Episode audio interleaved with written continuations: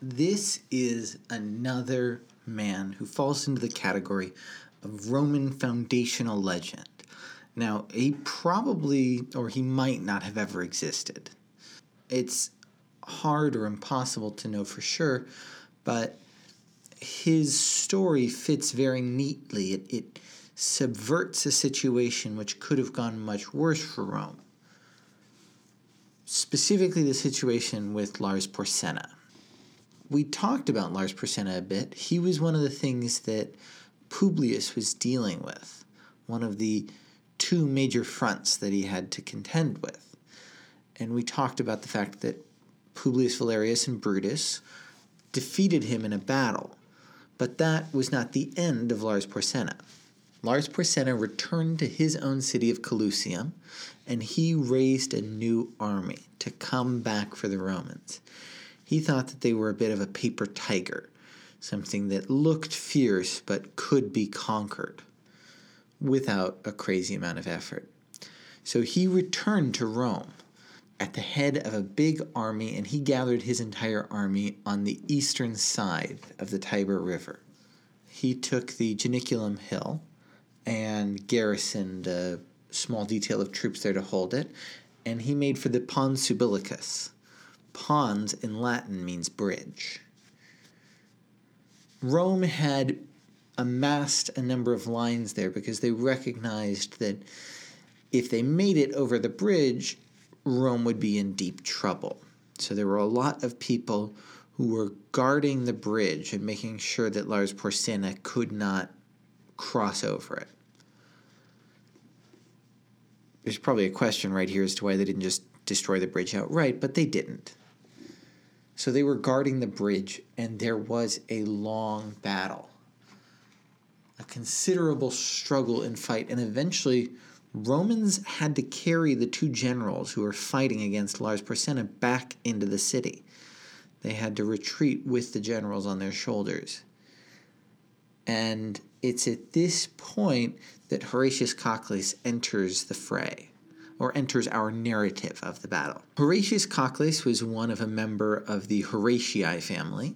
This is the family that had three brothers fight against Alba Longa for Roman supremacy back in the days of King Metius. So they had a storied tradition all of their own, but Horatius Cocles was not an especially important person at this battle. He was kind of a junior officer. And he also had lost an eye in a previous engagement. Cocles was not his name, it was his agnomen or his, his nickname. Uh, Romans have a lot of nicknames. Romans will pick up and drop names left and right. We saw this with Publius Valerius Publicola, who picked up Publicola, and that's probably now how he's most well known. And sometimes that is confusing because I will say Publius or Valerius or Publicola, or we will be talking about Caligula and it's easy to forget that no one, while they were alive, tended to call them Caligula.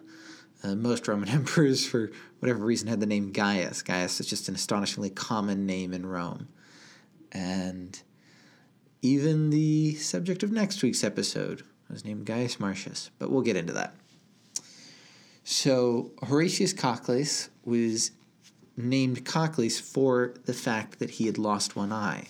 So it's a it's a bastardization of Cyclops, Cocles. But Horatius Cocles saw that Rome needed to retreat, and he saw that Lars Porsena's forces were advancing. And he knew that the bridge was the weak point. If they could destroy the bridge, it would be difficult or impossible for the forces from Clusium to cross over and threaten the city.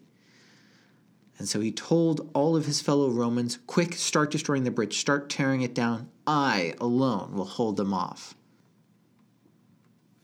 And so he stood on the bridge and challenged the whole army to attack him. And Lars Porsena's forces was unsurprisingly nonplussed. They weren't sure what this one crazy person was doing, standing in their way, trying to get them to kill him, trying to hold the bridge against all of them. And so they hesitated for a bit. But their hesitancy eventually turned and they started throwing spears and javelins and rocks at him, and he managed to catch them all on his shield and yelled at them to bring on more. And they were still kind of uncertain. Maybe this Roman knew something that they didn't. Maybe there was something deeper here than they understood going on, and they weren't sure how to react to this. And all of this uncertainty bought Rome the time that it needed to destroy the bridge. So once Horatius got the point, once Horatius got the news from his other Romans that the bridge could come down, he immediately leapt from its battlements and into the Tiber River. And they, the forces of Clusium, had realized what he was doing and they started throwing their javelins at him, and several javelins struck him as he was falling into the water. But that didn't get them any closer to Rome. That didn't stop Rome from having a massive river in between it and an invading army. Lars Porsena looked at what they had done and decided that it might be better to leave Rome to its peaceful self than trying to conquer it. There are probably easier paper tigers somewhere else that he could conquer to build his empire. So he retreated and tacitly admitted that Rome had won. And for what he did, they built a statue to Horatius, and Horatius was given all the land that he could drive a plow around in a day. The ancient sources are always filled with ideas like this. We'll give you as much land as a bronco wanders through, or, or whatever measure of, of space they come up with to award someone as a prize. It's more poetic. This is the story of Horatius Cocles and Lars Porsena's assault on the city. It seems unlikely and fantastical in the extreme that Lars Porsena would come so close to Rome and not be able to take the city with what is a historically provable large force. Many historians today agree that Lars Porsena probably won. He probably took the city and installed a puppet government. The reason why no ancient sources say that is because it just doesn't fit with the other ancient narratives. We don't have any supporting information from this. If there were consuls in the following years who were Porsena's picks, we have no idea what they would look like. Everyone immediately after this, all the stuff the Romans are dealing with after this has to do with the struggle between the plebeians and the patricians. There's no mention of a foreign invasion, that a foreign force that threatened Rome or that ruled Rome from afar. So this instant doesn't make sense, but it's also hard to make the idea of Porsena winning this battle fit into any kind of existing Roman narrative. Maybe everything is just lost to history. Or maybe I guess there's just a chance that some of the information that we have is accurate. This is something that we go through a lot. People go back and forth on the authenticity of ancient sources like Herodotus. Herodotus sometimes gets called the father of lies for the amount of exaggerations that he included in his histories. And while that's fair sometimes, there's also sometimes where we throw the baby out with the bathwater. There's a lot of examples of Herodotus's numbers being much better than we thought they were 50 years ago.